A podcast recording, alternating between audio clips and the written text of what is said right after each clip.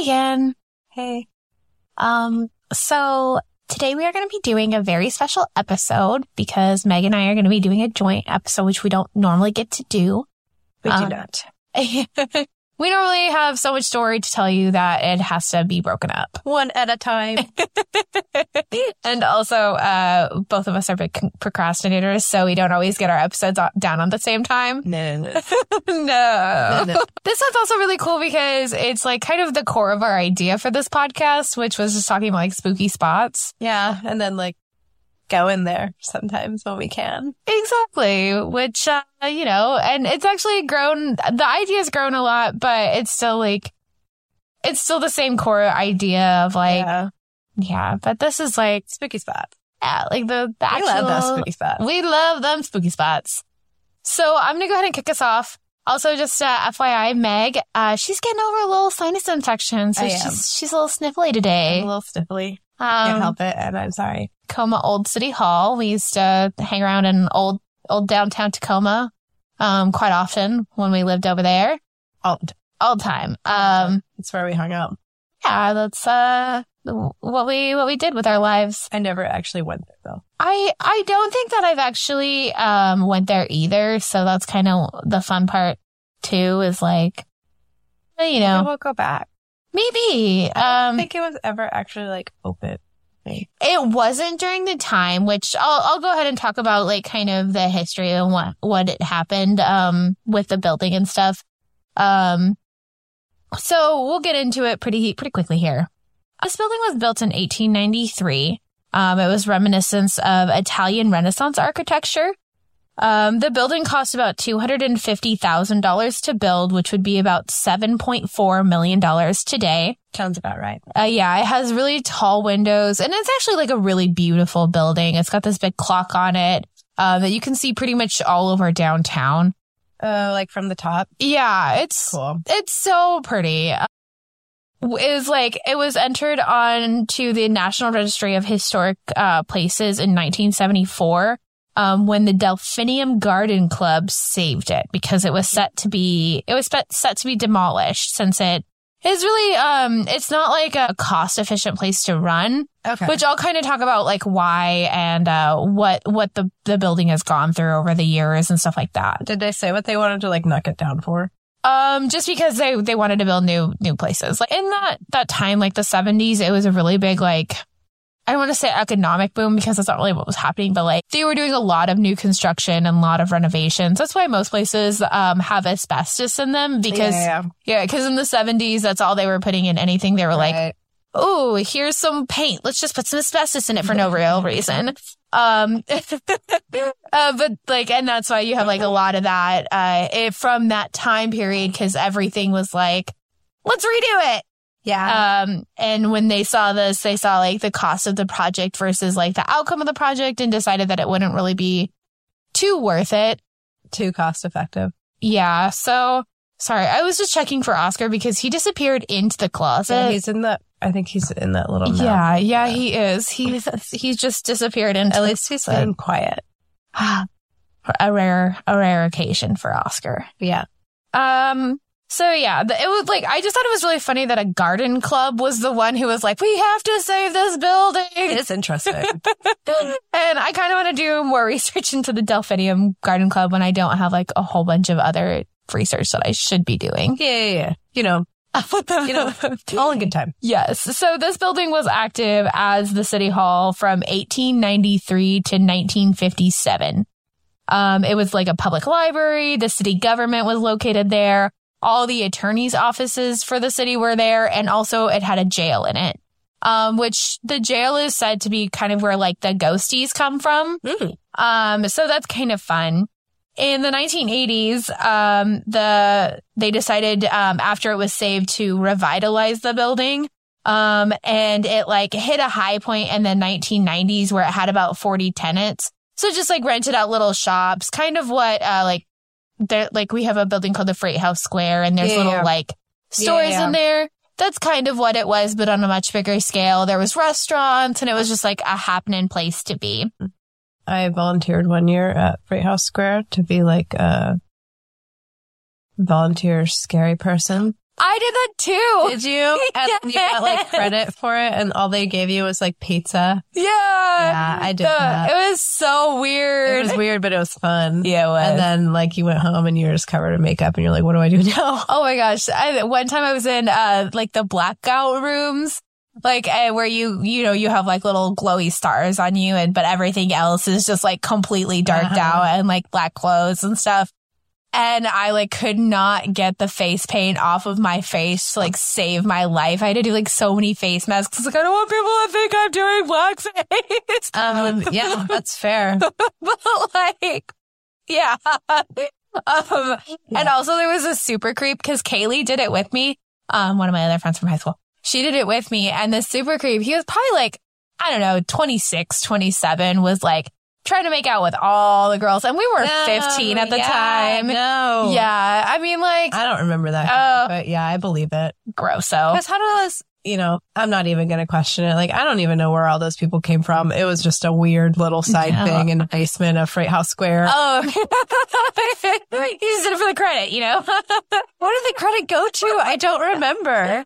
I think it was like a, I don't think it was a humanity. I think it was like a health credit or something. A health credit? Oh, I God. know because I didn't, you know, I I really didn't want to uh, sit through Shapiro's class. So I think, And I think it might have counted as like a theater credit or something. oh, you know, it might have, yeah. Because like I took a Renaissance major and I didn't want to actually do theater. So they're like, well, you have to do something theatrical. And I was like, okay, I'll do this, I suppose. So I was just like, you know, a crazy person in like a straight jacket or something. I Right. was, yeah. you could you could play that well. And then they fed us pizza and that was like our payment. And, um, all the good pizza was always gone by like the time I got to it. There was only like vegetarian pizza left. And I was like, of course, I mean, I like vegetarian pizza, so I'll take it, but also this is fucking bullshit. they really got their their uh, money's worth uh, out of all those out of the volunteers, yeah, Uh-huh. and Anyway. random adults that would go there. and those random flippers that got their way in there somehow. I mean, like it was a different time. Creepers were pretty normal. Different time, downtown Tacoma. Uh, Yeah. You know, happening place. Happened in place. It hasn't changed. Um, so in 2008, uh, pretty much anybody who is American knows that, uh, our country basically like melted down. Um, and that's when the last business actually vacated the building. Um, it was recently purchased by a new company and I can't exact, I don't off the top of my head remember, um, what the company is, is called because it's something weird. Um, but it is actually set to reopen in 2024 because Okay. they're redoing a lot of downtown Tacoma. And I um, noticed that last time I was down there. It's Yeah. like completely different it really is. and what I remember it being. Yeah, so they're trying to get it back to like kind of where it was in the 90s, like with all those businesses and restaurants and stuff into it. Uh, Um, so it'll be interesting uh, what comes out of it. But you know, it's just like bars and beer Yes. gardens and like restaurants. And yeah, that's probably honestly what it's going to be that's like. basically right. Because downtown Tacoma really needs like another hipster brewery, right? Another one can't hurt. Can't hurt. So, um, the lead architect on the project was named Edward Hatherton. Um, he was, um, a really cool guy. He did a lot of buildings and he was really successful. Um, and like if you see the architecture of the, of the building, you know that it was, it was very well done and, uh, really beautifully planned out. Um, especially because it's like stood the test of time, you know, um, obviously 1893 was just like yesterday, but uh, that building still pretty much looks exactly the way it did in the in the time that it was built. Okay. Um, he unfortunately lost all of his wealth due to the city um, going bankrupt and not being able to pay him for his work any longer.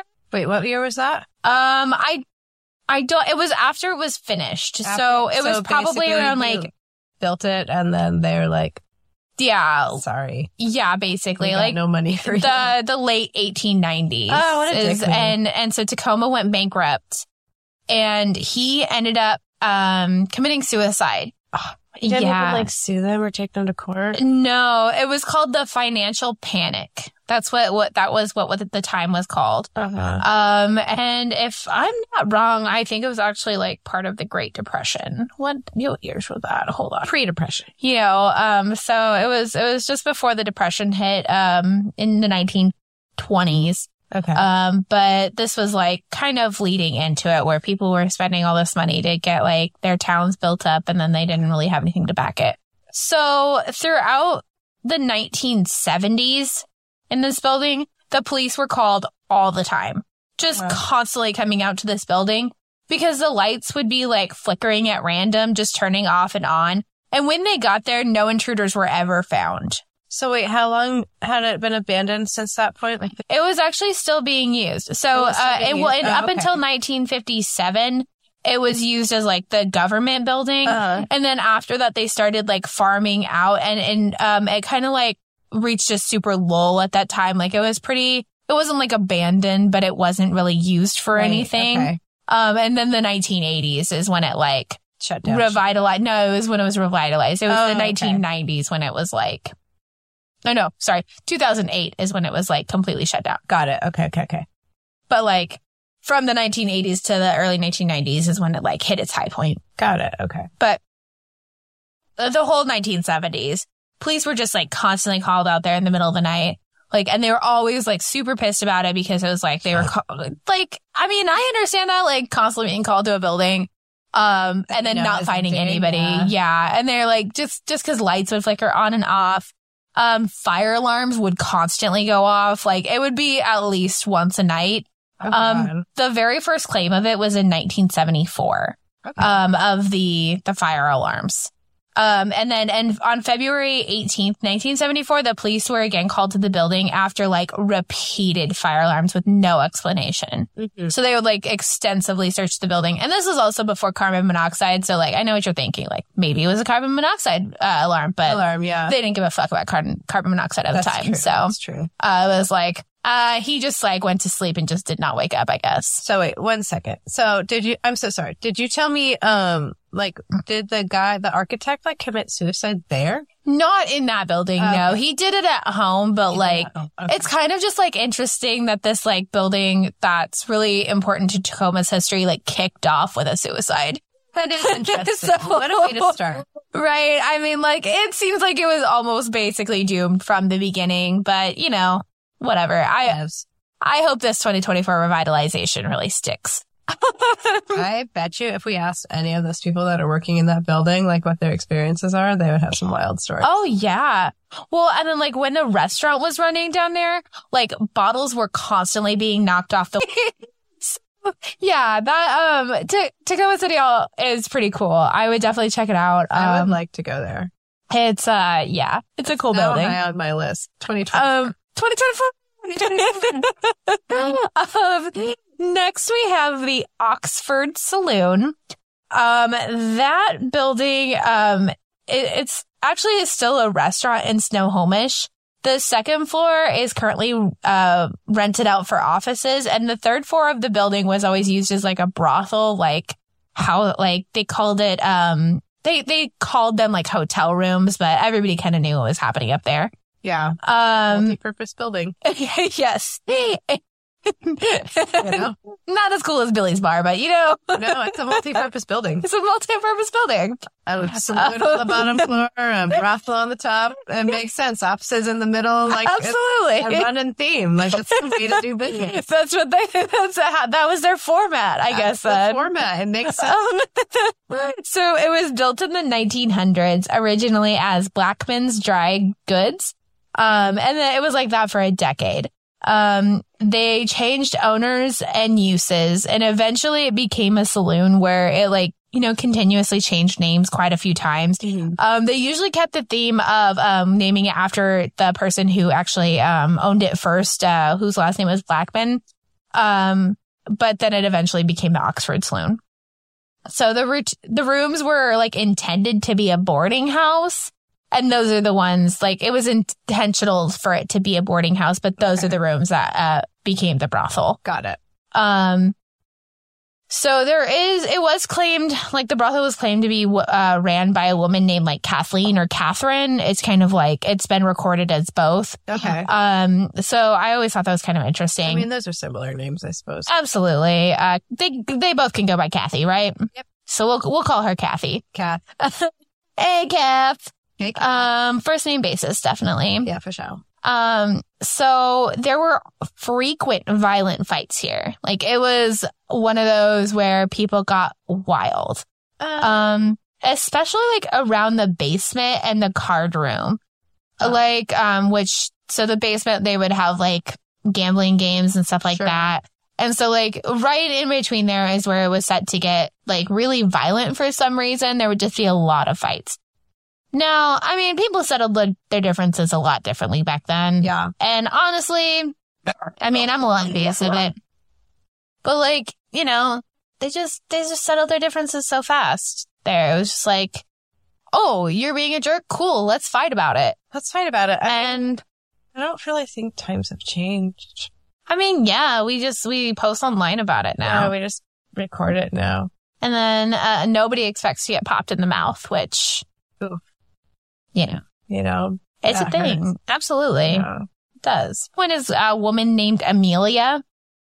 Okay. So, um, she, Kathleen is said to be like an older woman with a purple dress and purple bows that kind of goes around. Um, and they've been like said to make fun of people a lot. Um, Amelia was actually a girl, unfortunately, who was forced into prostitution. Uh, Um, she was found in a closet, like curled up. Um, and it was unknown if she was murdered or if she committed suicide. oh my God, she was just murdered maybe there? She was murdered maybe there. Um, at that time, they really could care less. So it was never really investigated. Who buried her? Um, I'm sure like she just was buried by the town people. I don't know. It's not, there's not a lot known about Amelia. Um, they just know that it's not Kathleen because there's like two very clear women ghosts. Like, Oh, that's spooky. so, um, but like, and, and when they read, read the history and stuff, it's, it's a lot in the room that she was found in. Mhm. And so, like, that's kind of the thing is like, they kind of wrote it off as a suicide and they never like recorded anything about like how she died or anything like that. They were They just like, no information. oh man, another dead person. Another dead lady. Shoot. We better bury her. Exactly. Um, and then Sad. the other one is named Henry. Um, and Henry was a policeman who would moonlight as a bouncer. Um, I, I didn't realize that like moonlighting was really needed back then. I thought like, you know, police officers were just police officers, but apparently he like bounced at this Oxford saloon, which by, based on how crazy it got, like I imagine he was very busy. Yeah. I imagine so. As moonlighting Yes. police officer. he he was actually stabbed in the confusion of a fight. So like the whole bar broke out in a fight and he was unfortunately a victim of somebody just knifing around. What year was this? Um I it didn't actually say.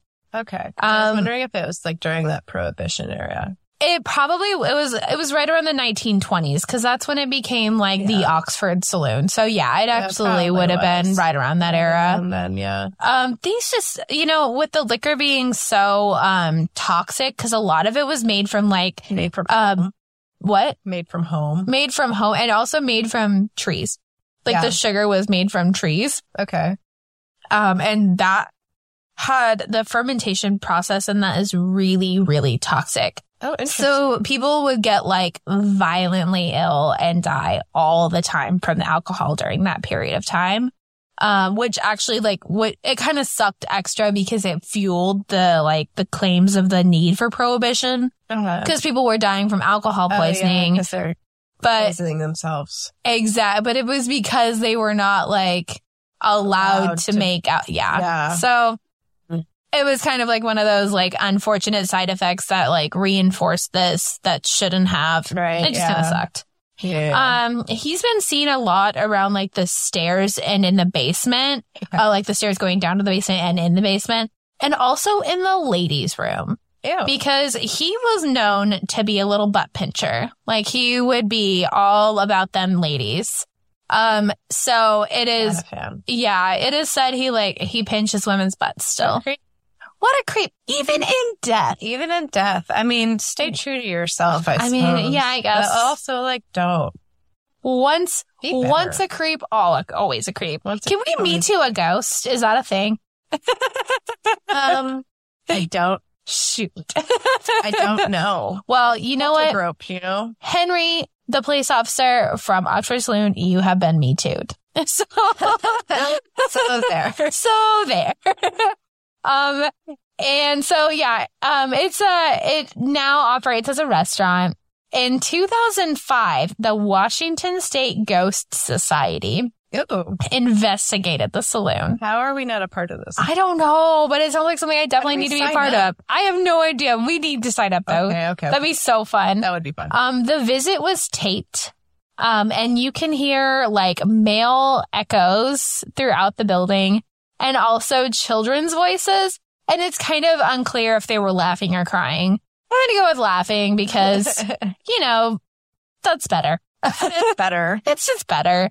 Um, and then like on the top floor, uh, keys have fallen out of locks a lot. Like, um, and they can Like they're hear, pushed out of the lock. yeah. Oh, weird. And Like pulled out. basically like from the Okay. inside, like, Oh. like, uh, when people are trying to unlock it, like they go to, I don't know, they go to like put it in and then, um, cause they're old style locks. So you kind of have to leave the key in and then open oh, the door. I see. Okay, okay, okay. Um, but like, and then like women's voices are heard saying like, I dropped the keys to my room in like a super mocking t- tone. So they think that those are, that's Kathleen. they just Cause like, really mocking in the afternoon.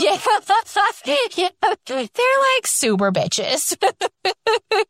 um, Kathy. yeah, right. And then also like, um, furniture has been set to be rearranged in the rooms while they're like locked and people are out, like not, not while they're in there.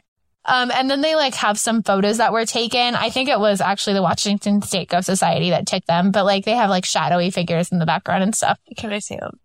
I don't have them here. I can I can pull them up at a later time and we can uh, share them to our Instagram Sounds fun. when we make an Instagram. I should have done that. We should have done some other thing. It's fine. Yeah, that's fine. Um, and next we're gonna go to the Hotel de Haro, saw the Haro. which is also known as the Roche Harbor Resort. Roche Harbor Resort. Um, it actually it's it's in Roche Harbor. It is is that? um, it's like up on the Olympic Peninsula. Oh, okay. Yeah, it's really beautiful. Is it? It is a beautiful resort. I I would like to stay here um for a number of different reasons. Mostly because it's just very gorgeous and it's in like a really nice Yeah, area. Olympic Peninsula is like one of my favorite places. Oh my gosh, me too. Um it was built in 1886 by John McMillin. Um he was McMillin. He was a lawyer uh, from Tacoma who actually discovered a large rich lime deposit in the area. Uh-huh. Um, and so he needed a place for the workers to stay because he like started a um lime com- or a lime like mining company. Um, and so he just built a 20 room hotel to start with. Um, and then from there, the town like actually like really grew. It really grew, yeah, like around the hotel. Yes. Yeah. Um, in 1956, Reuben J. Tarte bought 4,000 miles of Roche Harbor and he ended up restoring the, like, just the warehouse that they, they worked out of and then the hotel. Okay. So, like, it's actually been kind of recently, uh, restored. Interesting. Um, so on the grounds of this hotel, uh, the McMillin family has a mausoleum, which I think, I think is really interesting. Like people that build mausoleums on like their property, like not in a cemetery or anything. Well, I mean, when you think about it, like your property kind of is your cemetery. It's really expensive to be Yeah. turned to a cemetery. Yeah, but no, he built this like gorgeous circular, um, circular mausoleum. And it has, um, enough room in the middle for a table with chairs. And there's a chair for everybody in the family. Oh, And they have like columns and each person is entombed in the column. Um, that is very elaborate. it is, and it's a gorgeous, and it's like out so they have like woods behind this hotel Uh-huh. and there's like a little trail that goes out to it and it's set to be very peaceful, but it's also set to be like super haunted. I can't wait. Um, I can't. um, Can't wait. um, so the stone table, um, like are said to be, it's said to be occupied every once in a while for them to like share a meal together. Um, and then each column, like, so there's a column for each member and then there's one broken column to symbolize like unfinished work or like left behind work. Cause he was a really big, um, mason oh, okay. like um from from the mason Yeah, yeah, group yeah um so that's like a mason prin- or a mason principle yeah. is the columns and stuff like that so um you never know what secret shit he was doing because as you know we don't know I wonder what kind of tunnels are under. right Yeah. Mm, conspiracies Conspiracy. um and then there's also um ada beanie who was actually the governess and secretary for the mcmillin family Okay. Um, in the 1950s, the new owners of the Roche Harbor Resort, um, found her ashes when they were, like, when they were going through the house and the hotel to restore it. Interesting. And instead of like keeping them in there in the house, they decided to entomb them in the mausoleum with all the other McMillin family. Makes sense. However, this really pissed her off Oh. because she was like, I don't want to be with these goddamn people. I finally escaped them. Like, now I have to serve them in death. So she, so like, this is actually supposed to be the catalyst for the haunting of the whole area. Okay. So they pissed off the wrong lady. They pissed off the wrong lady. Like, everything was peaceful. You know, they just had a meal every once in a while. But Right. now this bitch has to go and serve the meal and she is pissed about it. okay. Okay. Okay. So Ada Beanie, um, Did You know, move her she- back? what? No, they didn't. There's, she's still entombed. What a dumb thing to do. I know. I'm like, Why wouldn't you just move her? I don't know. Like, I guess she she was really happy in the house, Right. And you know, I'd just doing her own the thing. outside. Exactly. It, it is a beautiful mausoleum, but like, come on. Um, she is set to really play pranks on the guests and like turns a light lights off and on all the time. Um, this is a pretty seasonal resort, so they bring people in to work for the summer times Sure. and stuff. And um, her room is actually set to be like the most haunted place on the property. Um, and she has been known to actually like shake the bed when the employees are in them. Oh, So- sleeping. Yeah, so like a lot of employees will not stay there They if they're returning. there. They're just like, nah, the new guy gets that room. Oh, so so that's kind of fun. But that is the um the the hotel. Um this one I'm actually not gonna go into too much because I have a whole episode about it. It's a triangle of fire. Um it was a um a group of three military bases, um, naval bases that are that were set to just guard the Puget Sound from invasion uh, in the early 18 or in the 18 late 1800s, early 1900s. Um, in the 1950s, like, and right around there, all of them were turned over to the state park system. uh-huh. Um, there's going to be Fort Flagler, Fort Casey, and Fort Worden. Got so, uh, we're going to learn more about those in a later episode.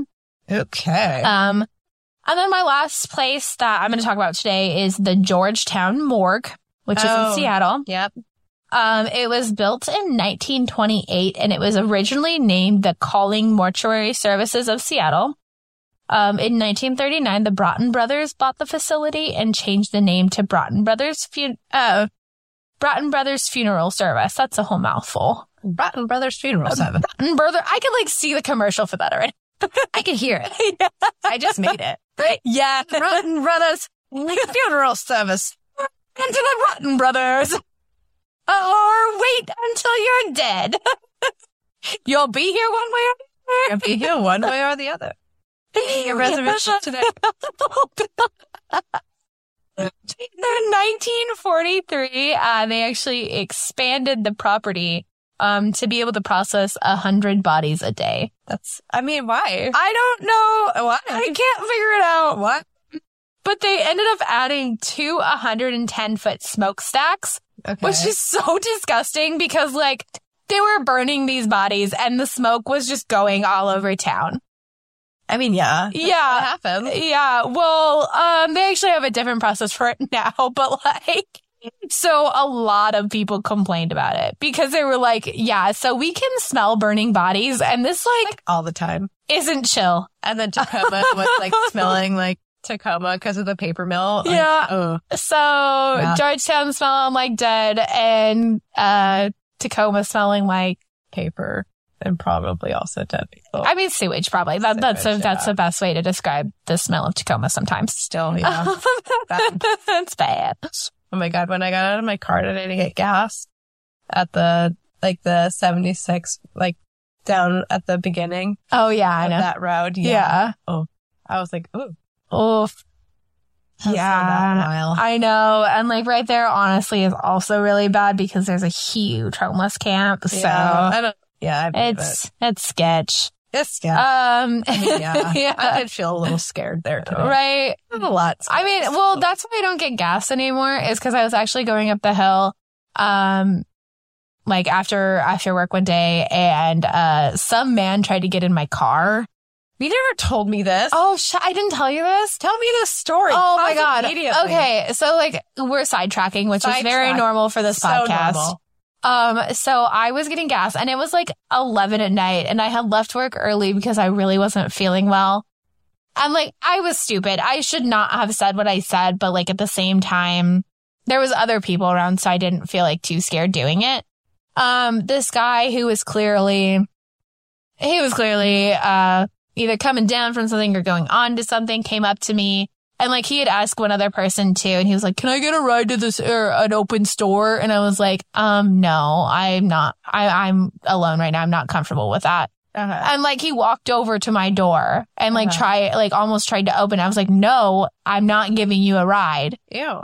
And like he like just kind of walked away. And so now I don't get gas because it could have ended differently. So, Yeah. but it was my fault for saying that I was alone. I shouldn't have done that. But like you could clearly see there's nobody in my car. So like, well, also you know. just like get the fuck away from your Get car. the fuck away from me. I said no. Yeah, you said no. And even then, like, I wasn't feeling good. I literally went homesick from work. I'm not going to be driving some dude around, uh, for a store that's not even on the way by my, or the way to my house. Yeah, so no way. that's insane. not. Um, Uh, uh, they also, ha- okay, back to, back to the Georgetown anyway, work. back yeah. to this. Yes. Uh, back on track. back Um, on track. they, they also purchased like a little small home on the west side of the property. Um, and then on April 29th, a 19, or April 29th, 1965, a magnitude 5.7 earthquake hit the town. Um, it took down the west side of the building where the home was. Mm-hmm. Um, and it also took out the entire upper floor, killing Charles Braun. Oh, Um, Henry continued to run the building and repaired it, okay. but his, um, yeah, the, the Broughton brothers Mountain brothers. Are down to the Broughton brother. Oh, Uh, yeah. Aw. yeah. sorry. But he like, he continued, he fixed the building and stuff and like fixed the house. Um, but like Charles is, is set to be, or said to be Roman, Roman that area. Um, in 1969, the city of Seattle acquired the building and changed the name to the Georgetown Morgue. Um, it's kind of shady how they did it, how they acquired the building. They just acquired it. Uh, yeah. Yeah. So, um, They and repossessed it. ba- basically there wasn't any, um, he didn't have any, like, people to take over. Sure. So, um, they were just like, yeah, here it goes. Um, I mean, it worked, I guess. it worked. They, they did it. Um, They did it. They changed the name to the Georgetown Morgue. Um, and then the city converted the morgue and started also processing, um, animal carcasses for animal control. So that was extra fun. So, uh, they were, they were burning through bodies and now, um, dead animals. They, kind of animals? uh, just like, you know, roadkill and stuff.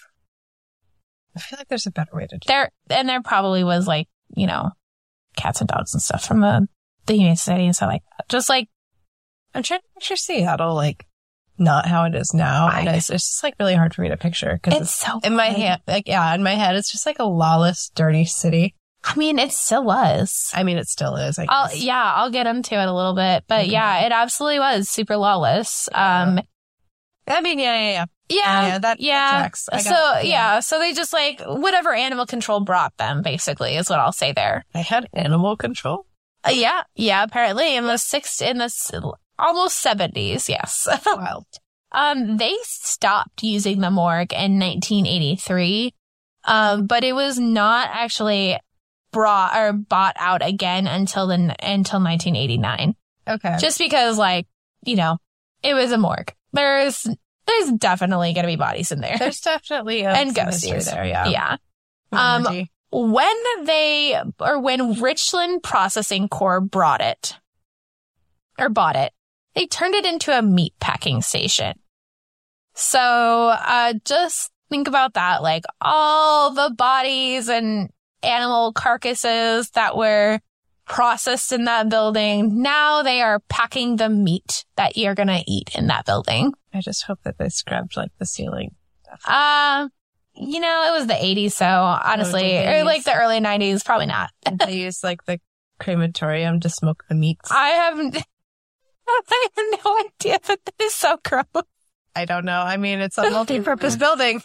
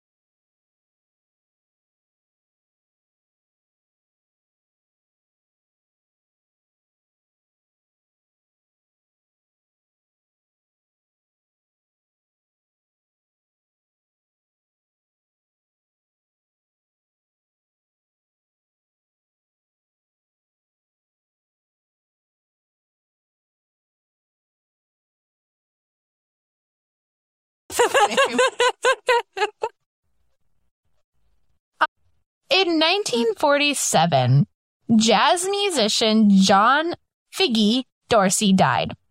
John Figgy Dorsey. John Figgy Dorsey. He went by Figgy. Cute. Um, there was a break-in recorded that night and the body actually was stolen. So the body goes missing and the next morning, Mrs. Dorsey goes outside of her house and finds it dismembered on her front lawn. Why?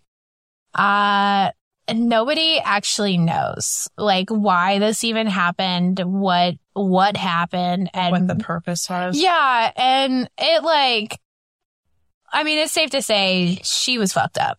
She like not only lost her husband She- the day before, Yeah. but the body was then returned to her in pieces.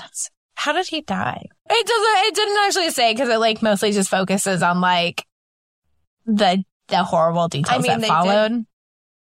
Dismember him. Like who Yeah. did that? So they brought it back and reassembled it in the morgue, um, so it can be viewed. How did they get in?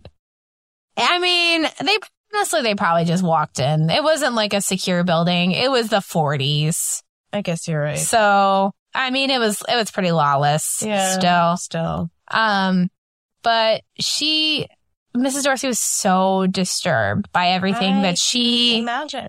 killed herself. Uh, she couldn't really get past it or like the imagery or anything like that. So, yeah, it is alleged that his ghost has been seen wandering the, the building and, uh, faint sounds of trumpets have been heard. Is it still intact or is he wobbling in pieces? I don't know. That's a good question. I, I hope he's intact. I would, you know, if he died intact, I would hope he's intact. Yeah. I mean, I don't know. I don't exactly know how ghosts work. That'd be kind of weird. But then, like, what if he was set free and then somebody cut him up and then just like brought him back? And now Uh. this is start. Oh, that's, I mean, the spirit world, man. Spirit, You know, it works in mysterious way. the spirit realm. The spirit realm. Um, I mean, stresses me out. honestly, like I would, the minute I heard the trumpets, I'd be like out anyways, cause there's clearly no music in I my would building. not. I'd be like, Right? Um, the, there is also one other event that is set to, ha- or said to have taken place in the crematorium. Okay. Crematorium massacre is said to have taken place.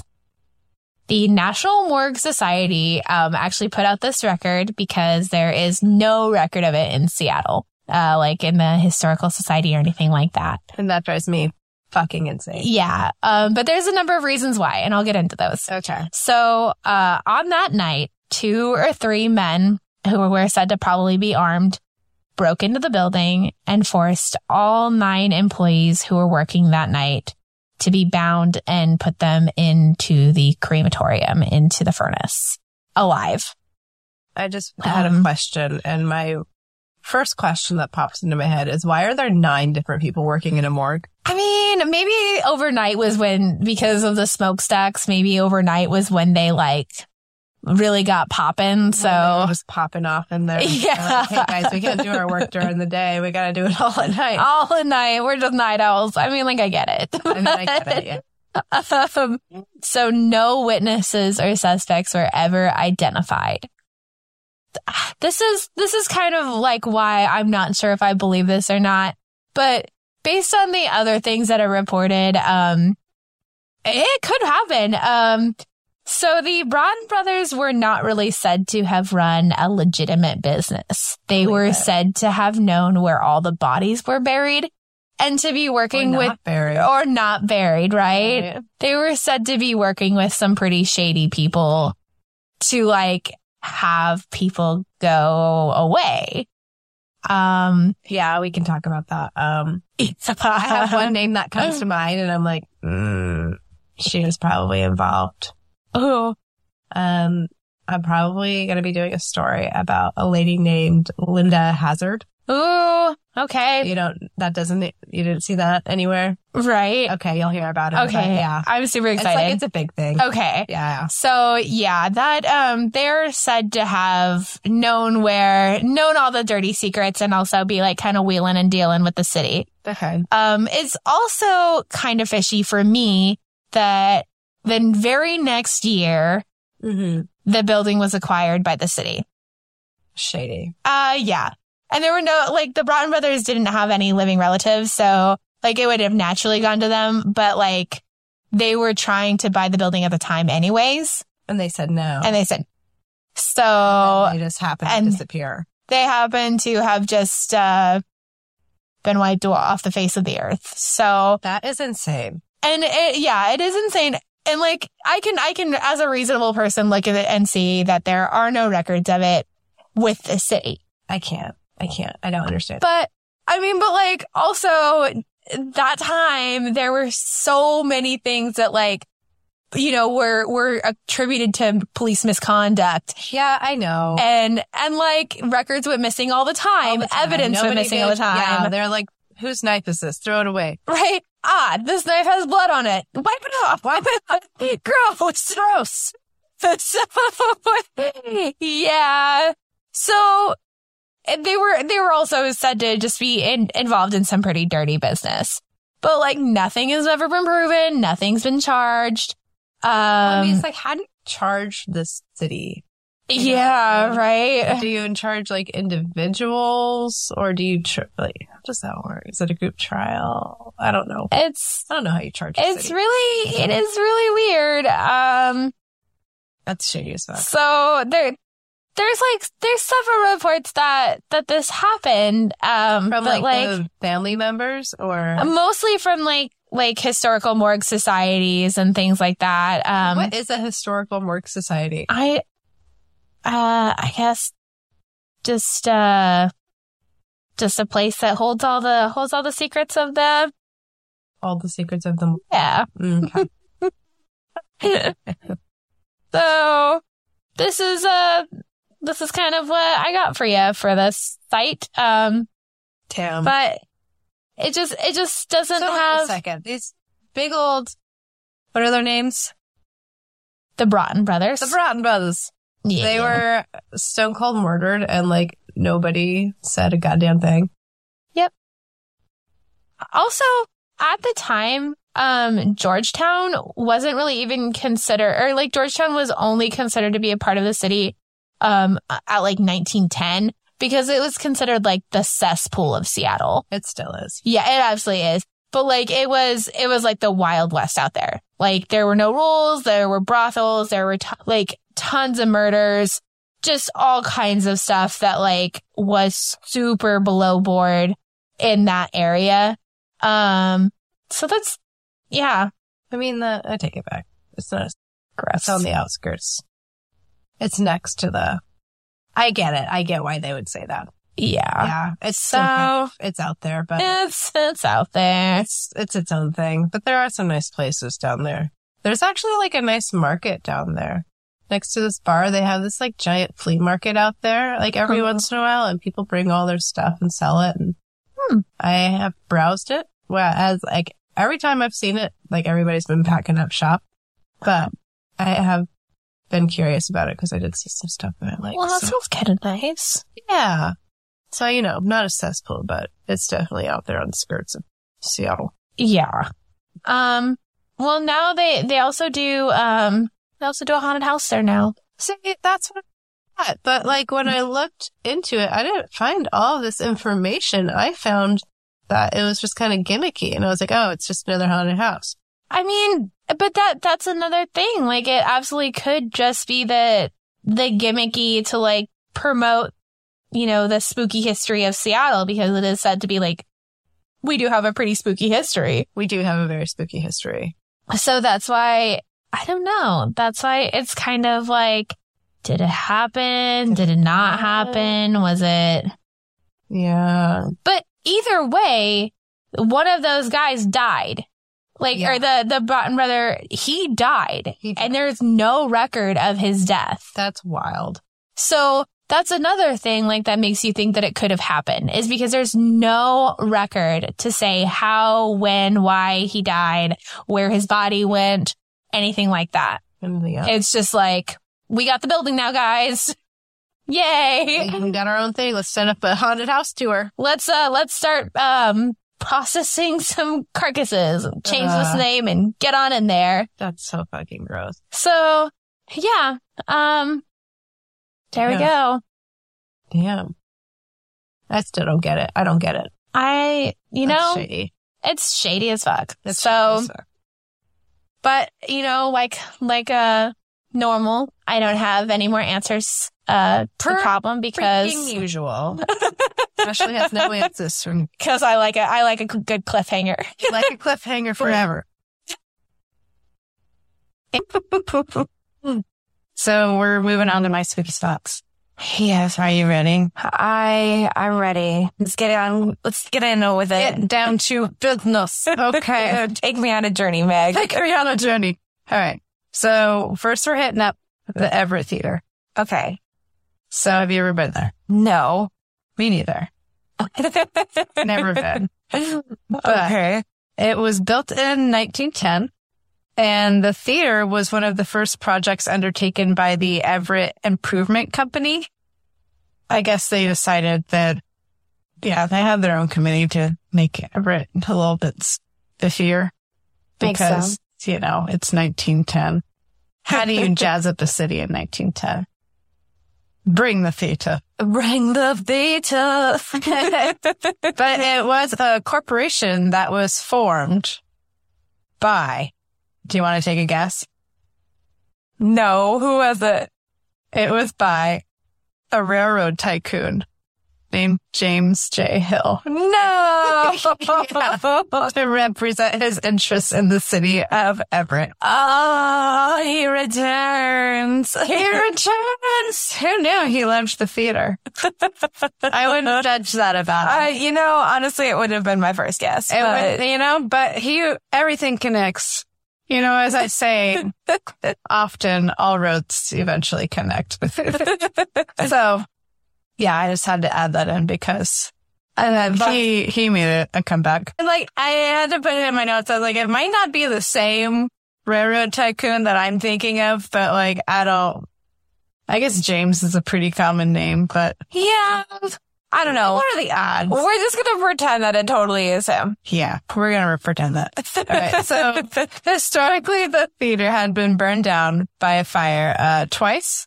Once in the early days before the theater had really become anything at all, like they were partway through construction, and I think it burned down. And then again in the 1920s. And I didn't, I couldn't find any information about like any deaths or like anything that happened as a cause of like either fires there really wasn't a whole lot of background on that that I could find.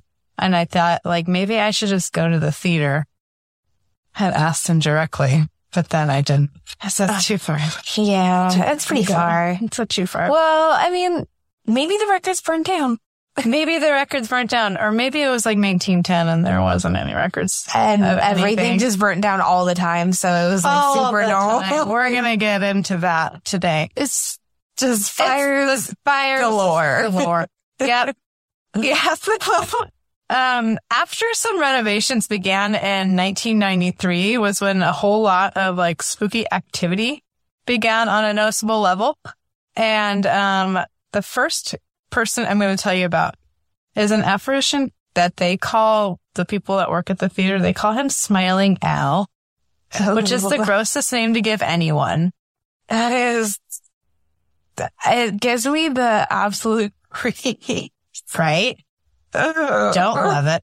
I don't love that either. Um, he's said to have a large mustache and a permanent smile, like a perma smile. That would be the creepiest thing in the world.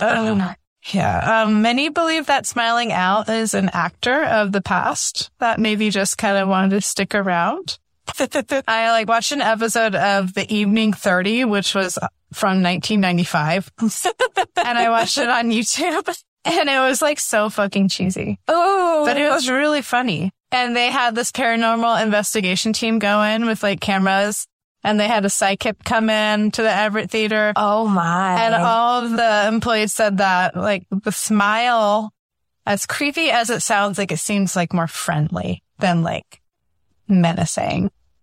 I just, uh, I don't care how it sounds. I just don't like it really when people smile at me at all. I'm like stop looking at especially when they don't like stop.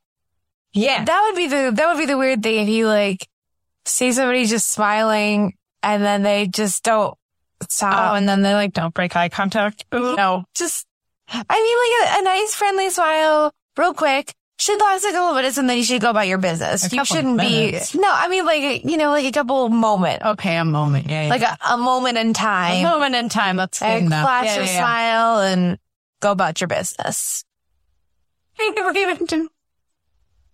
The employee said in the interview that like the smile seemed more like friendly. He's more of a friendly ghost than like a menacing ghost. Um, he has been reported to be seen a, a lot like in the projection room of the theater. Um, another employee claimed that he watched his coat rise and fall off of the hook of the wall in the projection room.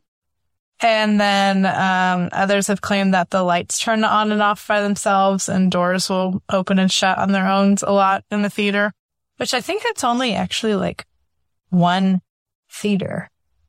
Oh, yeah. So how many doors does it have? Not that many, I don't think. I mean, I can't count for all the doors. I didn't do that hard of a job looking into it. um, but I don't think there's like a whole lot of doors. Well, and if he's like always in the projection room, then why would they come to the conclusion that he was an actor? Why wouldn't he be like a projector operator? Maybe because like he has that dramatic mustache and like the dramatic smile, I guess. Mm-hmm. I guess that makes sense. But you know, everybody had a mustache back then. like so many mustaches. They're just making assumptions. Like they don't know, I guess. you know, what, well, did like the psychic on the show, did they like name him and ask him who he, who he was? No, you know, I didn't hear a lot from that psychic. I don't know 100% what was going on. Oh. So he's been reported to be seen a bit in the projection room. Um, one employee said that he had a rough time closing the door to the projection room. Like he had, like he could not, like he was trying to shut the door as he was leaving. And there was something on the other side of the door that was like pushing against him. The last time I visited the theater website, it looks like they actually do like, okay, cause I, I looked at the website, but there was really no new information on there for like the last five years. So I thought that like they would let you, um, they did this thing at some point where they let people like pay for tickets and then they'd let them into their theater to like go do a ghost hunt and like go on a ghost tour. Oh, And that was a way that they were like trying to earn money for their business because I think it's the theater's not doing really well, guys. Um, well, I was going to ask you if it's still open. it is still open. I just don't think that they got a lot of business going on right now. So if you can, you know, go check it out. At least ask him if he can mount for some ghosts or something. Mhm. I think we should. Yeah, that'd be fun. That'd be fun. But yeah, so they used to do ghost tours there and like tickets were 15 bucks, but I don't know if they still do that or if it was a one time thing. And then I tried to look it up on their website and there was nothing available for purchase or anything Um, like tickets. But they also like rent out their space. So I'm like, maybe Can you- they, uh, can you like spend, like pick the hours? Like, I think so, but yeah, I, if, I don't know what's exactly is going on with their business. oh, but- is it like a movie theater now, or is it so like a um, playhouse? I think it's a little bit of both Okay. because it has like a stage, but it also has like a screen. Oh, So you can do it from both. well, I guess that makes sense. Yeah. But that's the Everett Theater. So, Yeah, we should check it out. okay. At least call. At least call. We could at least call. Yeah, We're, I don't know what's going on today. it's, it's just a good day. That's it. We're just a little crazy. We're feeling a little silly, I guess. A little rambunctious. yeah. A bit like singing. yeah. Had some tacos. Uh, had really good tacos. anyway, we're going downtown. Let's go. I'm going to take you down to, um, the Pike's Place Market. Okay. So in 1851, people started settling in what is now, um, the eastern shores of the Elliott Bay. When people originally migrated to Seattle, they went to the west side, I think, towards like Alki Beach. Okay. And they didn't like love it over there. I think they said that the winds were too harsh on that side and that like it's too beachy. It gets but- pretty cold. Yeah. So they hiked up and moved to the other side of the shore. And that is now where, um, like the waterfront is Okay. for downtown Seattle. And then, um, yeah, so Pike's Place Market is located in Seattle, right above the waterfront. And now it's like one of the big tourist attractions in Seattle. And it's full of individual vendors. It's full of like art vendors. It's got shops. It's got the fish market. It's got the OG Starbucks in there. And, uh, it officially opened August 17th, 1907. And it was a successful local like farmers market where farmers could sell their produce and crafts at like a much more reasonable price for people. Oh, So that's it- changed. Yeah, it was like a really big success and like it continued to happen because like it was so affordable for everybody. Even through like the Great Depression, mm-hmm. even through like the wars, Oh, it almost went out of business in the 70s. how weird would that have been? I know. Cause now, I mean, like, look at There. Look at all the tourists. So many, so many, so many tourists. and just people and fish most people. gum And cheese. and ghosts. Oh, how about these ghosts? Okay. So, uh, yeah, the land the market lies on was considered sacred by the Duwamish native people that were there originally. Of course. Before, you know, before we came there. And, um, it lies, uh, but without the power and influence of the council, the market was constructed anyway. Like, yeah, like always.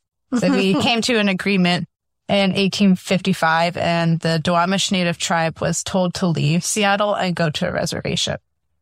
Oh, And it, it was agreed upon. It was just like, okay.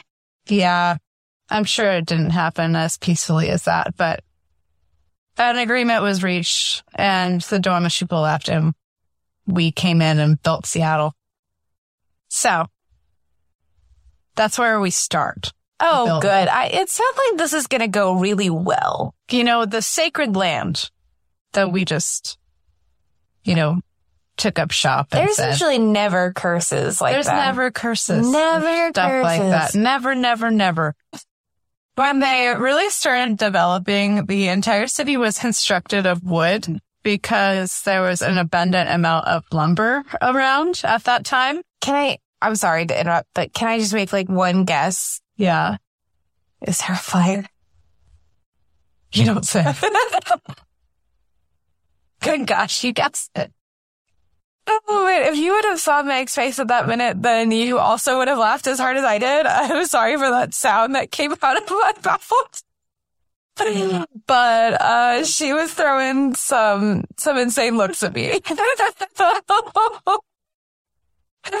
you know. I don't even know what I look like, which is the best part. I don't know what face I made. It was so good. I don't, I don't know that you could have like planned it. I think it was just a very natural thing that came to you.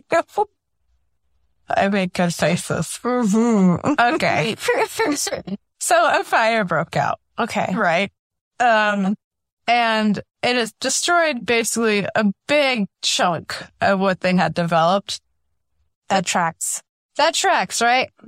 And, um, for this purpose, they actually, well, I guess it kind of fucked up at the beginning because they didn't raise the city at all. It was just sea level Oh, and they were constantly getting, you know, flooded and they had this big old muck on their hands because they decided not to build. They started when like the tide was out, you know, oh, yeah. and then they fucked around and they found out. So I guess this was kind of a good thing because it forced them to restart and then they had to raise the city. So now, you know, all those tunnels and stuff that are underground Seattle that we just sit on top of those, but there's all these like left over abandoned tunnels underneath Seattle. Have you ever heard of those? Oh, I have. Yeah. And they're partially built under Park, like Pike's Place Market. Mm-hmm. So, cause that's kind of where it first started. And so it's just like raised. And then those tunnels are supposed to be real spooky too. And they actually do ghost tours down there, I think. They they did a couple of years ago. I don't know if they still I don't do. know if they still do or not because the tunnels have kind of been taken over, I think. Yeah. I don't know. I'm not down to clown like that, but No. I try not to fuck around in tunnels as much as possible. Um, I talk about some tunnels. Do you? Oh god, Uh-huh. I'm scared. It's not. It's not until we we head on over to Oregon. Oh my god! Because I I recently started my my next my next chapter.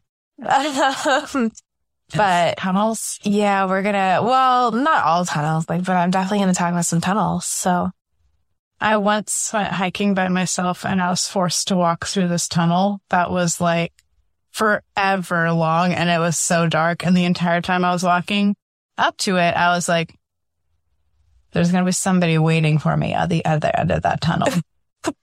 that or there's somebody in the middle and I just Oh, can't see them. But I went through anyway. Okay. And then I was like, I came out and I was like looking up because it was, you know, like there's grass up here from the tunnel, nothing. And there was nobody there, but I was so terrified and I had nothing. I didn't even, you know, like I didn't even have stick. Where was this at? Um, where was I? I think I was in, um, I was, I think it was maybe Bellevue. Okay. It was like maybe Hmm. somewhere around that area. I don't, I don't fuck around with tunnels either. Um, and then I, had, I got lost and I had to Oh, go God. back through the tunnel to retrace my steps. No. And I was just as scared the second time. So that time I just ran. Yeah, you should always carry like a, I don't know, like a big dagger, um, a medieval sword. Do you like carry a medieval sword with you? I mean, I, you know, if you got your strap, no big deal. if you're just going on a quest, no big deal. Why wouldn't you have a sword? You don't call your hikes quests? Well, you are missing out.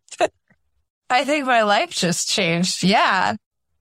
It's just a quest. It's just a little quest. I've got my medieval sword, my coin purse of small change, and, and, uh, shoes. Uh, I thought maybe like sliced bread. I feel like maybe I, every time I see like a video game and they're eating, it's just like a weird like slice of bread. White Yeah, bread? I think that's what they ate when they had quests and stuff. Well, you gotta get your carbs up. Now what are they called? Missions? You know, like people Uh, have missions now. Oh, but, like, yeah. missions have just adapted from being like quests. I think the And there's less just- dragons and stuff. Orcs. well, I mean, I guess we can't prove anything, but we can't not prove anything. I don't know. We just got so off track. How do we know? Okay, yeah, you're right. But now we're here, so We we, might as well stay. Okay. Uh, how do we know that pterodactyls did not breathe fire? I don't know. They probably, maybe they did. I don't know how anyone knows anything about dinosaurs. Like, you know how people just know things about stuff. And I'm just like, how do I, I don't even, what do you mean? I know How do you know that? exactly. I anyways, back on track. Let's do this. Anyway, so there's some tunnels under the city and that's kind of spooky in itself. Um, uh, so part of Seattle is built on top of old Seattle, which includes pri- like parts where they built Park Place Market. and, uh, yeah.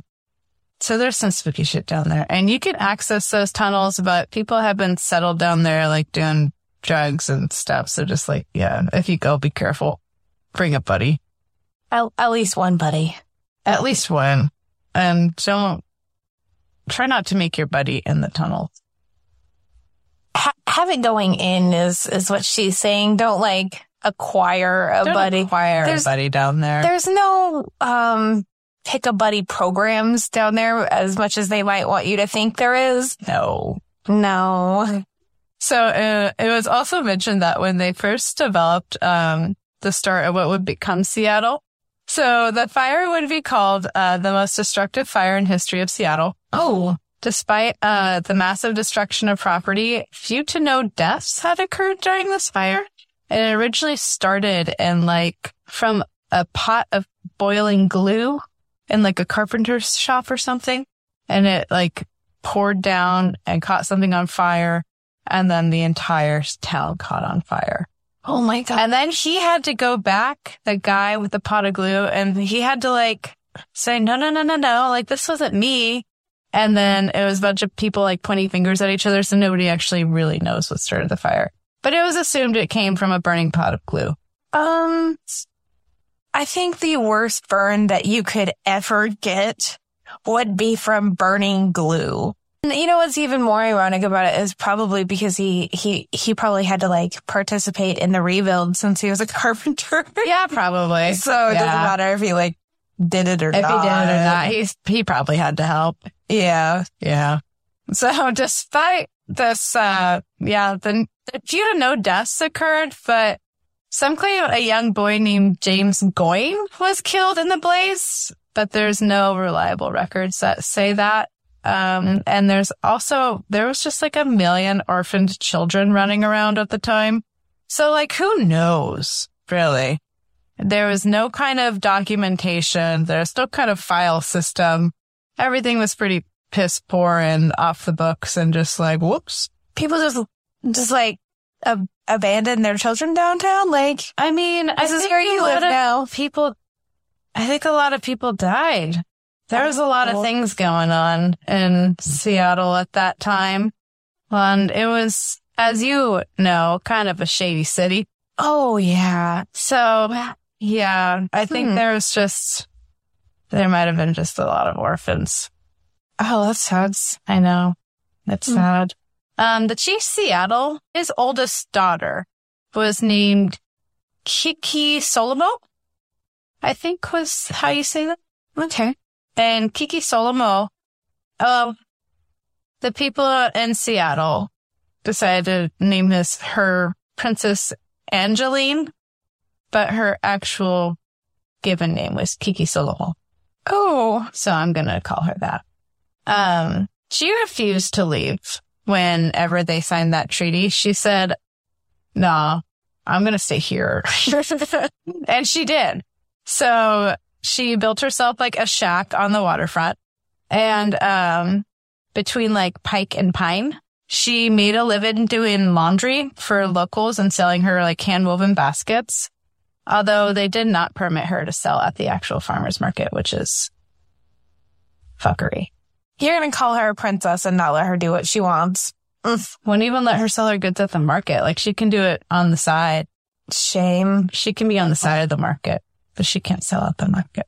shame, shame, shame. Shame, shame, shame. So, but when she passed in 1896, uh, residents of Seattle gave her like a super honorable funeral and they built her a coffin in the shape of a canoe. Oh, I know, which was actually really sweet. And she was uh, really like beloved and adored by people in the community. And I think she was buried at Lakeview Cemetery. And I think that's kind of up the hill from where she was living. Uh, many visitors today report seeing Kiki Solomo. Solomlo? Kiki Somno. Kiki Somno. I should say it right if I'm going to say it right. Wandering around the market and like the surrounding areas, she appears to some people as like a full body apparition and she walks through walls slowly. And some say they have seen her like aura change colors oh, from like white to pink to blue. that'd be weird.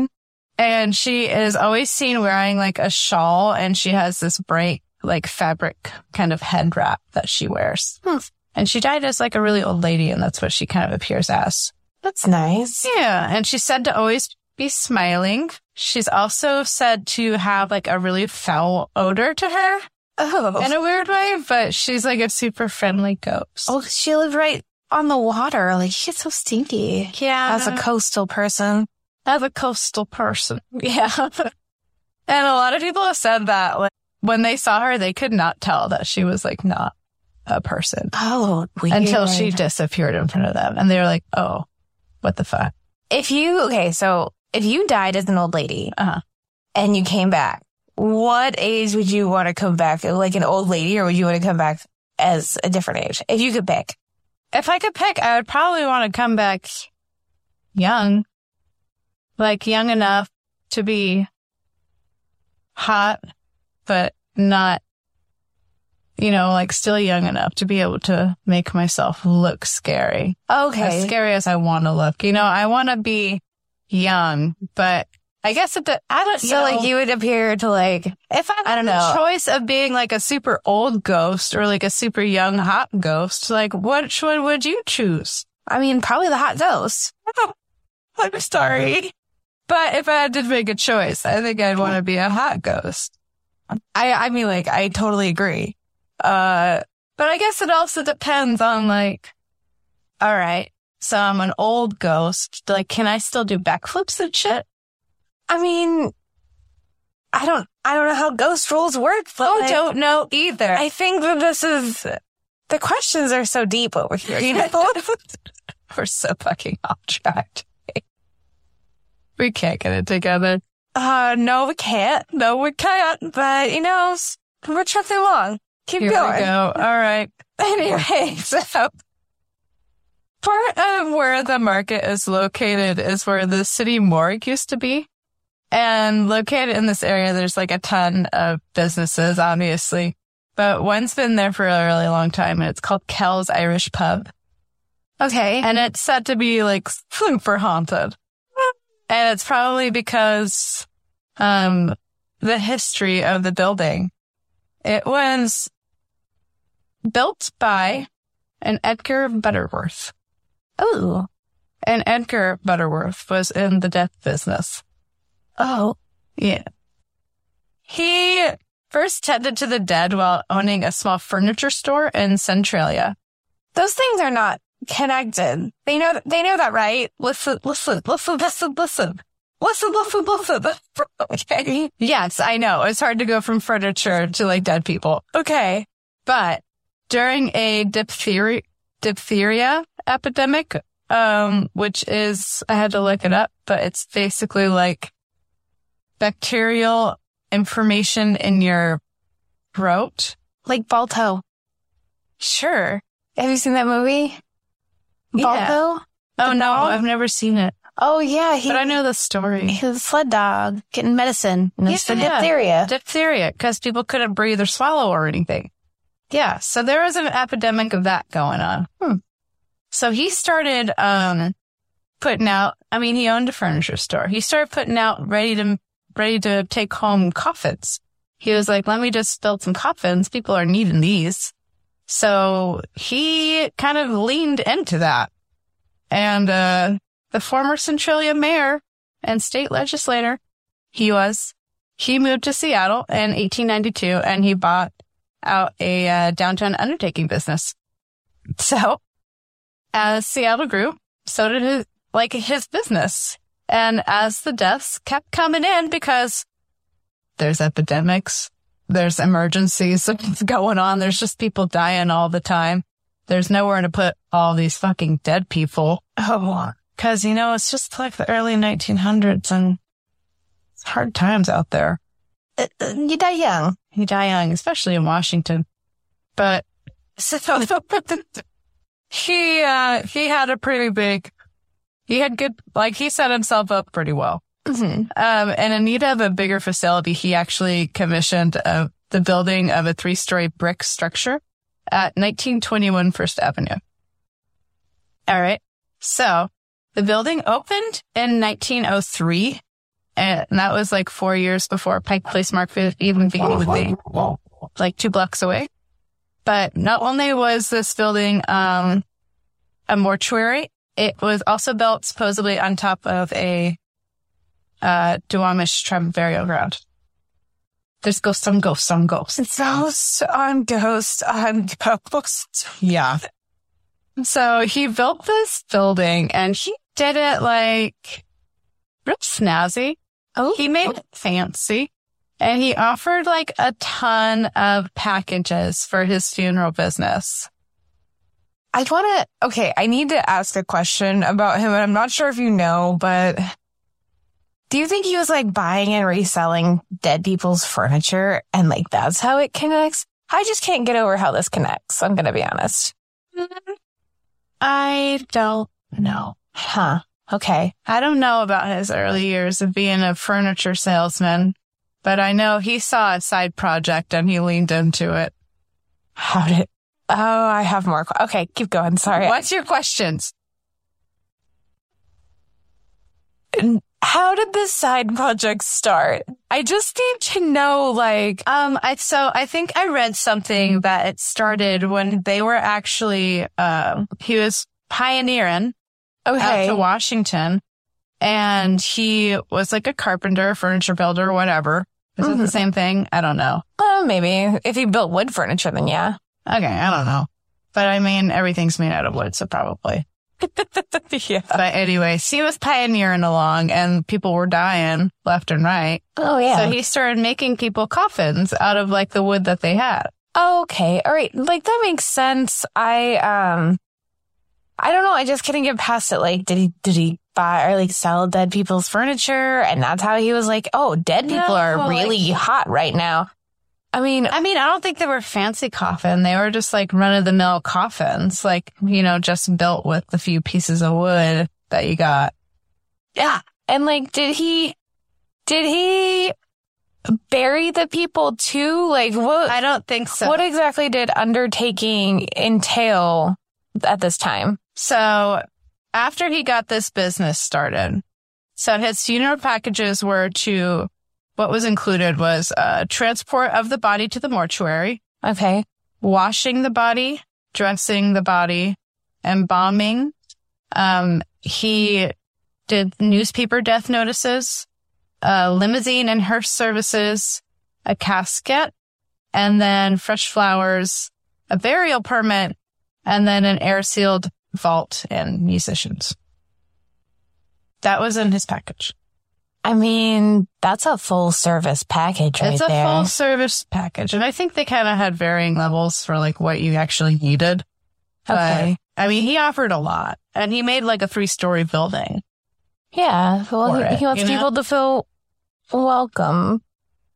I don't, I don't know if that's the word, but like he definitely made room for like whatever he needed. Okay. Because like I think on, um, I don't know if it was this building or if it was the next building that he moved to, but he had like a full on like service hall that he made into the building. And I don't know if it was this one or the next one or if it was in both, but he had like a full on service hall. So like he offered a lot. He only if they didn't have anywhere to like have the funeral. He's like, oh, okay, I got a room upstairs.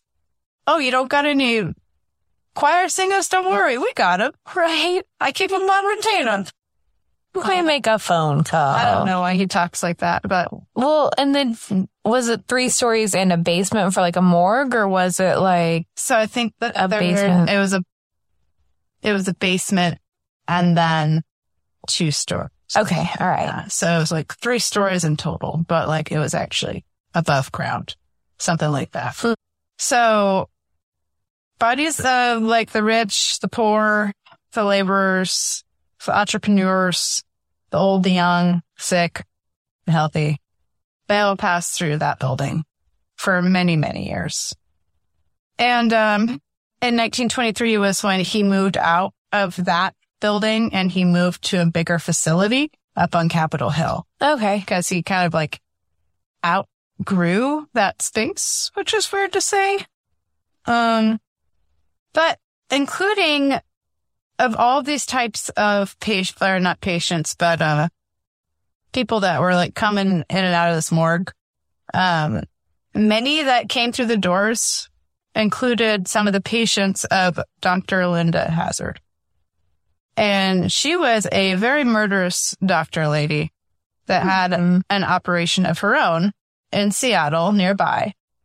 And she would often uh, torture patients in various locations all around downtown Seattle and throughout like the market, basically. I have never heard of her and I need to know more.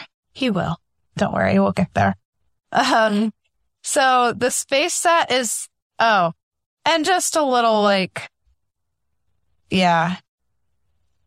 Never mind, we'll get into it. Okay. But so the space that Kells Irish Pub now sits, um, used to hold the horses and the hearses in Butterworth and Sons Mortuary. I like that. I like that statement. The horses and the hearses. horses and the hearses. Um, it, so it was like concealed. The part where you go into the pub, it's like concealed in the alley kind of. So, cause they were doing, so it must have been underground. It was like alley access Okay. so that people didn't have to see the bodies.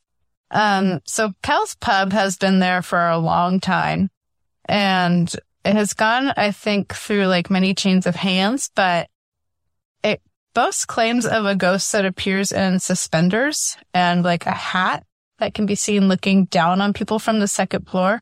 Oh. But they assumed that this, whoever this person is, it was like one of the people that worked in the morgue. Mm. But there have been multiple reports of glassware breaking in the bar and like random candles will just light themselves sometimes. Um, a lot of mediums have entered the space and have said there are at least like 14 tortured spirits in the basement of Hell's Clouds. Yeah. Um, moving on to a different ghost. So one of the original founders of the market, Mr. Goodwin, who died in 1954, kept an office in the space next to like the basement. Mm-hmm. And that is now what, where the alibi room is, which is a different bar. Okay. And people say they see him appear. He appears like on the outside of the alibi room because there's bathrooms on the outside of it. Mm-hmm. And he'll kind of like port, like point people towards the bathrooms. He's like an elderly guy. Oh, And very he- helpful. Yeah, like he's just a helpful ghost. He asks tourists if they need any directions. and then, and that's sweet.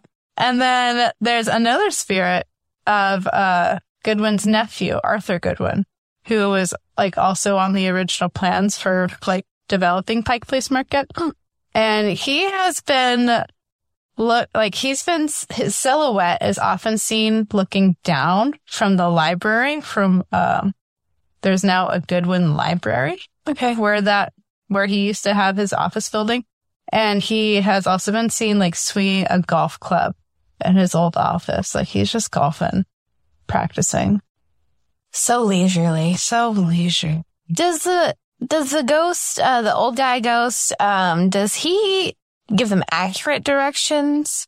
i don't know i would be you know it might be tough but like maybe he knows everything because he's been around for so long I mean, true. And then like, you're like, stuck in his own time period well, that's kind of my question is like, do ghosts learn things?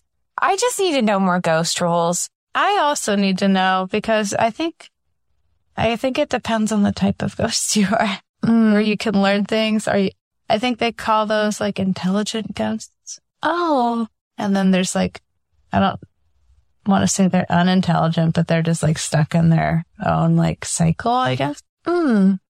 Cause like, it'd be so funny if he was like, do you need directions? Yeah, I'm looking for this place. I don't know. why Can I just get out of here? It's like, what is Starbucks? what is that? What is that? Why did you ask if you don't know where you going? That's a good question. I hope he knows, but like, even if he doesn't, it sounds like he's a really sweet guy. Yeah, I mean, like, I'm not, I'm not knocking it. I think it sounds wonderful. He sounds like He- a great, a His great name little is helper. Frank. Like he'll introduce himself as Frank, and then he'll ask them if they need help. Oh yeah, I mean, you know, Arthur and Frank Arthur and Frank just, just mm. hanging around. just hanging around. So in 1918, the Spanish flu epidemic killed over like a thousand people in Seattle. Oh, Um, the spirit of one victim is an eight to nine year old stable boy named Jacob is what they think his name is. And he is believed to reside in the Mary Tells, T- Mary Tales toy store. okay. Um, and he is a mischievous ghost, it's been said, and he's kind of poltergeisty. But that changed, um, a few years ago. Like the store owner made a little room for him, like with his own bed. And she said that after that, the poltergeisty activity really calmed down. So maybe he just like wanted his own space. I have so many thoughts on that Right? and none of them are going to be shared Okay. because they're all going to be stupid. Okay. Let's save your stupidity for the next paragraph. you know, but all I'm hearing, like flus and epidemics and fires and everything, like there is nothing that I'm not hearing that doesn't just scream curse. I know. I, It's like, it's weird, right? It's like, like, why does all these bad things happen why in Seattle? bad things happen here? It's because is cursed. Because it's hella cursed. That makes sense. That makes sense. Hmm. Maybe we should have made a different choice, but decisions, decisions. tough choices, curses forever, or just start and let's just start. Oh man. No, bad. So another uh spirit is M- she okay, so she's referred to as the fat lady barber. Like that was what her spirit name is. okay. Yeah. But Mhm. she is one that lurks around Pike Place Market at night. Um, evidently in the 1950s, uh, this fat barber was known to like sing her customers to sleep with soft lullabies. And then after they were comfortably snoozing, she would rob them of anything valuable or any cash that they had in their pockets. So I don't know if she was actually a barber. It sounds like she was, uh, she's not like a fat lady barber is. She's a, a thick thief. She's a thick thief and maybe a, I don't know if she was a barber or not, but she is thick with two C's. I would say that.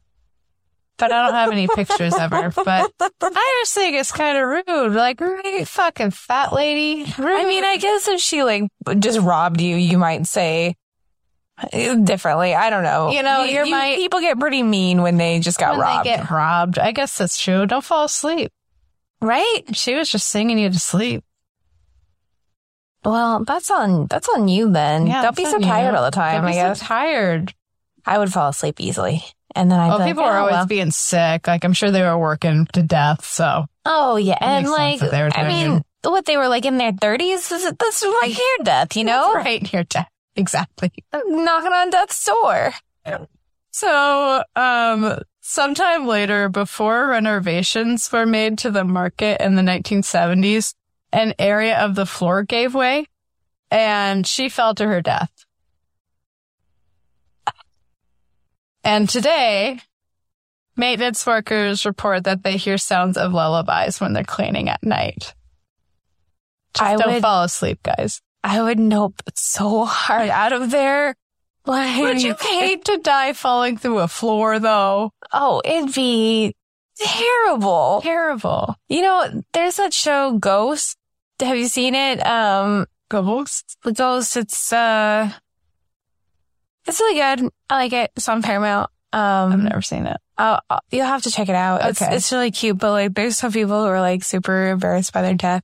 I and I just like, oh my god, if I'm a ghost, I just don't want to like, Die on the toilet. I don't want to die in such an embarrassing way. Like, you know, I know I'm not gonna like go out swinging because it's just not my lifestyle.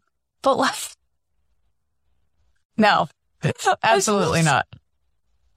I just want people to like be able to like say why I like how I died without being like, ah, she um, she fell down the stairs and then like rolled off something and hit her head, and that was that. Like, What was that? She just hit her head. she just tripped over herself. She there was tripped nothing on her there. shoelaces, and then her brains just went kaplat somehow on the Or sidewalk. like she got attacked by birds. oh my god! And then she ran into a bus.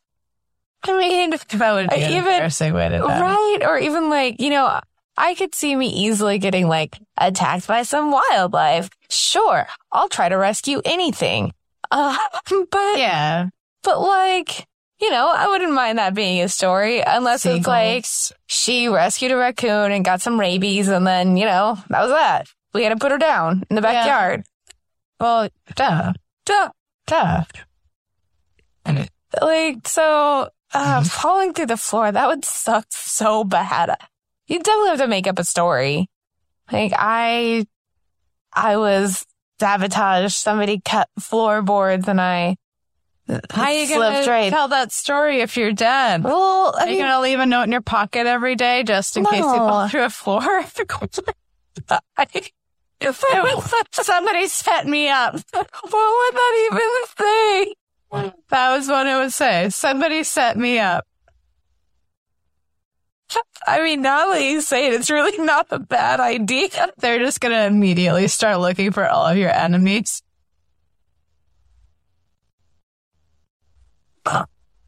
What a note to keep in your pocket your whole life. You never know when it's gonna come in handy. But it's pretty funny. Oh my god. Just in case you fall through a floor. case. Just to make things a little bit more dramatic, let's point the finger at somebody. I'm moving down to Sheila's Magic Shop, which is also be said to um, be haunted by the spirit of a woman who inhabits like a crystal ball. Oh, I've been in there many times. I Have you if I've seen really? it. I love that magic shop. Magic shop? If it's still the same one, absolutely. I think it is. I I've gotten so many stupid things there. Oh my god, tell me the stupidest thing you've gotten there. Um, I got this uh magic deck of cards, I guess, Uh-huh. but it seemed like just a regular deck of cards to me. Okay. So I think I've overpaid by like ten dollars. Oh, for a deck of cards. Fucking loser. But you never even figured out if they were magic or not. You've just never known how I to do the actually- trick. It's okay. You're like, how do I do it though? Exactly. Come with instructions. Magicians never tell. They just overpay. You just overpay. So that was probably the dumbest thing that I've Have ever bought that there. crystal ball then? I don't know. Maybe I know that Um, there's like some things like that in there, but I don't know if I was ever like looking for a haunted ball. You know? I guess. I guess. She's um been called Madame Nora. okay. and she uh, haunted the pharaoh's treasure shop before landing at Sheeler's magic shop. Okay. Yeah. So according to the tale, the pharaoh's treasure received the crystal ball from an old woman who wanted to trade it for a scarab. Um, I don't know what a scarab is. It's like a a beetle that will. You, you know, in the mummy when he got all those beetles in the coffin with him, those Oh, were scarabs. Ew. Yeah. Why would you want that? Maybe to eat. Mm. No. You know, eat what eat eat the predator. Okay. So, although the old woman warned, like the shop owner, that the spirit of Madame Nora was residing in the crystal ball, um, the owner thought a little of it and like was just like, okay, okay, try this. That's fine. you want a goddamn bug? Like, You want to go sure. Bug loser. anyway, so, but then almost immediately unexplainable things started to happen. Um, numerous objects being moved around during the night.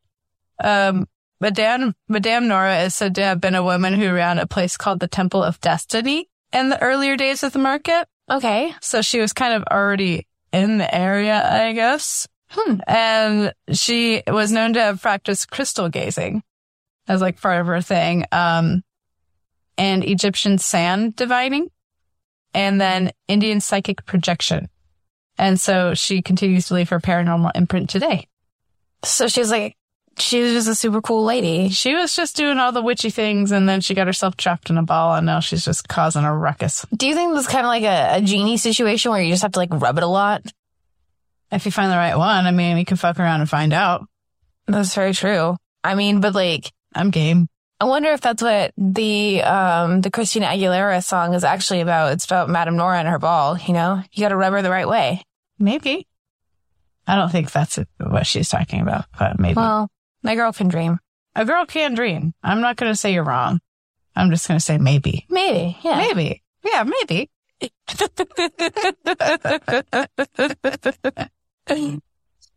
uh, uh, so, yeah. At the Greek deli called uh, Mr. D's in the Triangle building, the owner tells us spirits that are known to be fighting in the downstairs walk-in freezer. Okay. There's just a fight going on in the freezer all the time and nobody wants to deal with it. And the staffs are just like, they said, nah, they don't go in there. they just like They no, just, no. they just don't go in there. You know, I was so this could be like totally just I watch way too many movies. Uh-huh. But like what if he has just like a tape recorder of like two people fighting down in there? And then he has like this sweet setup office where he goes in and disappears. So Uh-huh. like but that keeps everybody else out because they're like, ah shit, that's haunted as shit. But then So they're like, just like a tape recorder. Larry, we need tomatoes. Can you grab some? And he's like, okay, got it. I And he's got to come out of his lair and bring up some tomatoes. He's the only one that'll go down there. He's like, fine, fine. Right. And he like pretends that it's such a big deal Yeah, to go down like, there. But there's like a nice bed. and He's got some snacks and That like, does sound quite lovely. yeah, I would like to have a bed at work. so nice. I would never do anything. I, they always be like, where's Ashley? And I'd be like, busy. I'm in bed. I'm dealing with a crazy situation right now. I'm sorry. Yeah. Something came up. Something came up. Um, at the Shakespeare and Co. bookstore, the owners would arrive every morning and find the same book off the shelf and on the floor. I'd be so bad. Right. So they brushed it off for like a while and they would just put it back. And it kept happening. And they would just find it on the floor again the next day, same book. So eventually they just tossed it out. They just destroyed the book. They said, never mind. We don't need this. What book was it?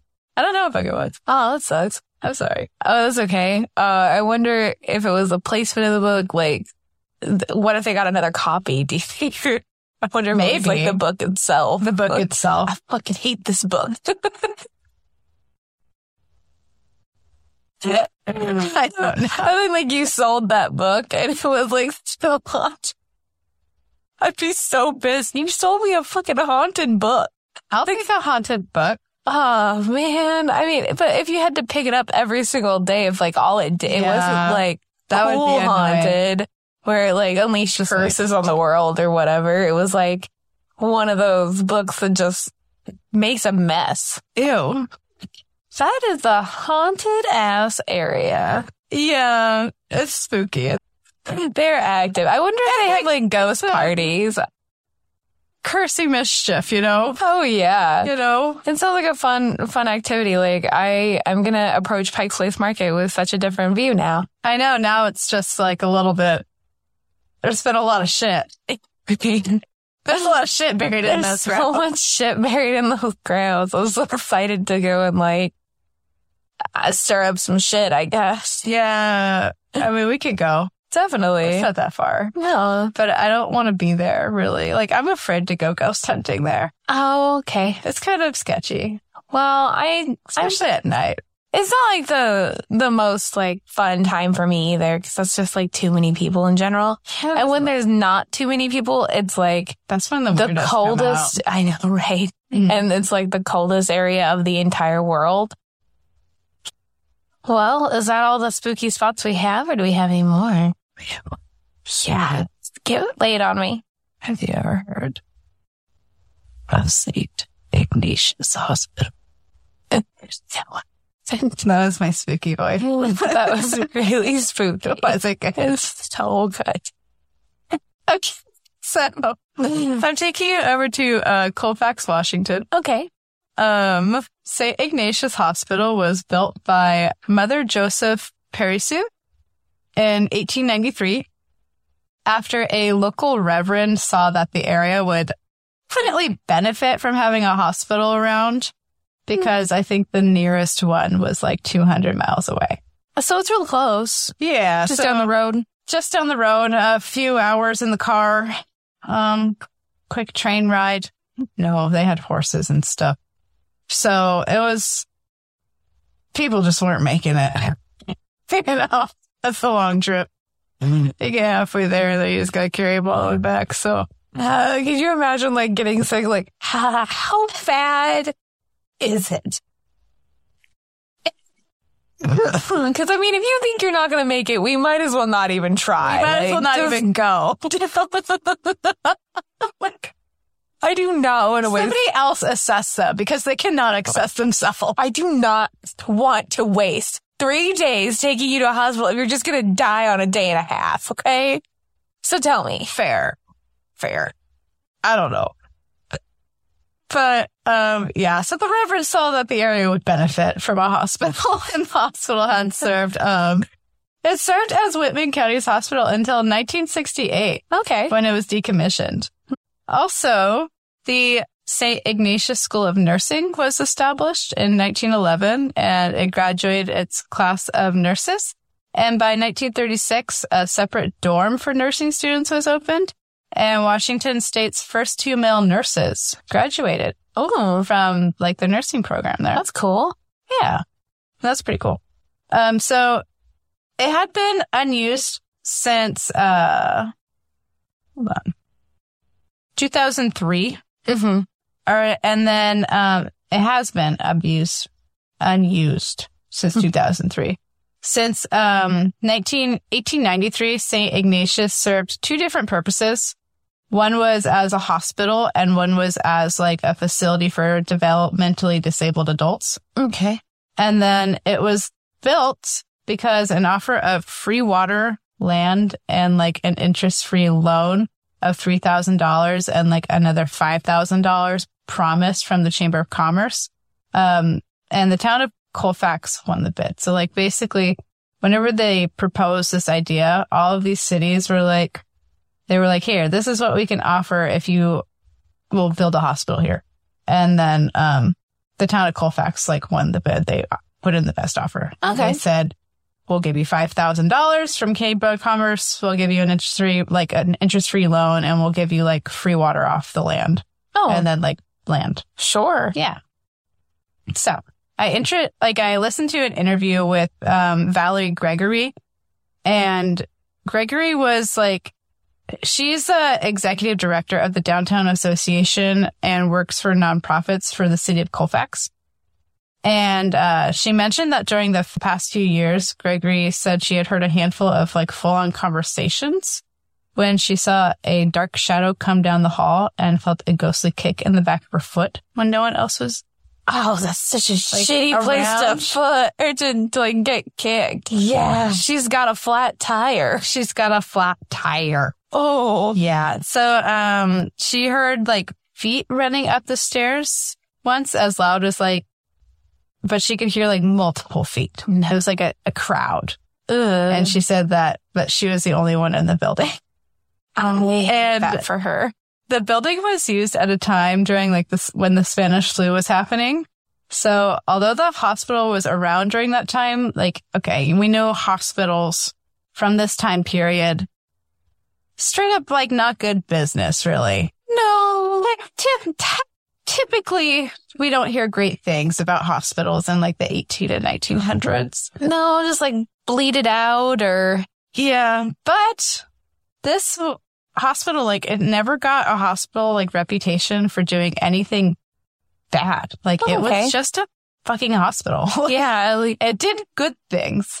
Like, it saved people, and then like it started a nursing program. Like, it became a teaching hospital, and then it like it served as a hospital for a really long time. And it was basically the only reason that the hospital got decommissioned was because people couldn't really afford to like keep it running. okay. Yeah. So like after, um, a certain amount of time, like it just kind of got too expensive to run Yeah. versus like what they were actually getting from their patients. Cause a lot of times, cause it was like a, like a religious hospital, I think. So a lot of it was like donation. Mm. And then, wasn't like- it like in a pretty rural area? Yeah, So no, it probably wasn't like, Yeah. And I mean, I think it was used by like a lot of people. Like it was the main hospital for the, the area, but like just over time, it just got too expensive to run. And that's why it got decommissioned. And now the building is currently sitting on like the Historical Society's most endangered list. And that's why it was Gregory's, the lady, um, it was her idea to like open the building up as a tourist attraction in 2015 in order to bring in revenue to keep the building around. And so they hope to make enough off of like private tours and events to like save the building and keep it around. And the building has been investigated by, uh, like big, big names. Like Ghost Adventures did an investigation there. mm. Paranormal Lockdown did. Um, Ryan and Shane from like YouTube, okay. BuzzFeed Unsolved, like they did an investigation there. Were they fruitful? It was, I did watch it. It was mostly funny, but I Mhm. just think they're funny. Um, I just want to tell you about one of the ghosts that has been like pretty active there. okay. And this is kind of like the last little bit that I have.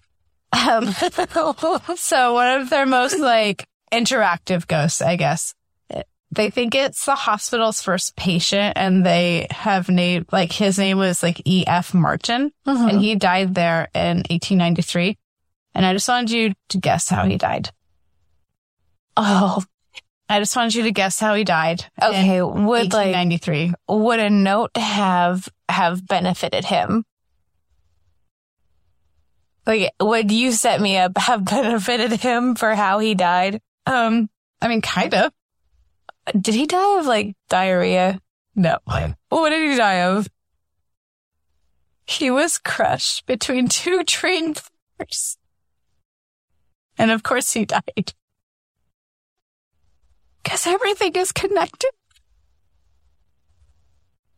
And so it said that his ghost remains uh, at St. Ignatius and haunts its halls. He had no chance. I know. Of course he didn't. It's just like, of course he was killed by trees. Oh my gosh. Poor guy. Poor guy. I know. Well, okay. So is his is his body like all crushed up or is it like I think he was, I, yeah, like it didn't, I didn't get a ton of information, but like it didn't sound good. I don't think he made it through the day. well, I mean like in that point, that would be one of those times where it's like, are you gonna make it? I mean, he How'd made it, feel? he did make it to the hospital. Okay. he didn't make it after that.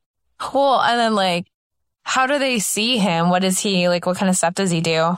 Um, so they have seen like full body apparitions of him, and then he has like a particular room, I think, in the hospital that he like he kind of inhabits. Hmm. But people have caught EVPs from that, and I think some people have said that they've seen like a full body apparition from him. Oh, and that's spooky. Isn't that gross? Um, people who have done tours of the building have claimed to like hearing voices, being touched, being pulled on, being hit Mm. and then like seeing objects move on their own and like, you know, full body apparitions.